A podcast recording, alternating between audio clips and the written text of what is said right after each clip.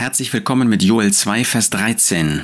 Da sagt der Prophet, kehrt um zu dem Herrn eurem Gott, denn er ist gnädig und barmherzig, langsam zum Zorn und groß an Güte. Joel muss das Volk immer wieder zur Umkehr, zur Buße aufrufen. Er hat das schon in Vers 12 getan. Aber auch jetzt noch spricht der Herr, kehrt um zu mir mit eurem ganzen Herzen und mit Fasten und mit Weinen und mit Klagen kehrt um. Umkehren, Buße tun muss man dann, wenn man auf einem falschen Weg ist.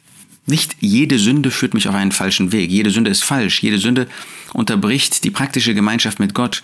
Aber nicht jede Sünde bedeutet, dass ich auf einem falschen Weg bin. Aber es gibt Situationen, wo ich persönlich mich auf einen falschen Weg begeben kann. Es gibt Situationen, wo wir als Kinder Gottes am Ort einen falschen Weg einschlagen, wo wir in eine falsche Richtung gehen, wo wir den Geist von Unabhängigkeit auch praktischerweise zum Beispiel in die Zusammenkünfte hineinbringen, wo eben nicht mehr das zählt, was Gott in der Versammlung Gottes an einem anderen Ort ähm, wo man im Namen des Herrn zusammengekommen ist, ähm, auch entschieden hat und wo man sagt, ich muss das selber noch prüfen. Ein falscher Weg oder wo man Böses duldet.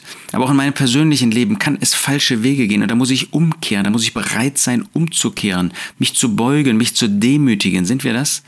Auch können wir als Volk Gottes insgesamt, wie das damals im Alten Testament war, in eine falsche Richtung gehen, dass wir Dinge akzeptieren in der Versammlung Gottes. Ja, dass wir meinen, wir, wir müssten uns abhängig machen von der Regierung, wir müssten genehmigt bekommen von der Regierung, uns zu versammeln. Falsche Wege kehren wir um, sehen wir ein, dass das falsch ist, dass wir ähm, uns da falsch verhalten, falsch verhalten haben und kehren wir um zu dem Herrn. Er ist gnädig und barmherzig. Er ist gnädig, voller Gnade. Er ist voller Barmherzigkeit. Er möchte uns nicht in diesen falschen Umständen lassen.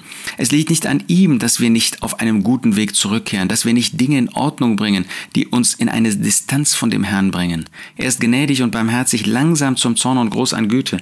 Das ist natürlich ein alttestamentliches Wort. So finden wir das im Neuen Testament nicht langsam zum Zorn und groß an Güte. Ähm, die Barmherzigkeit und die Güte und die Gnade Gottes ist überwältigend groß im Blick auf uns.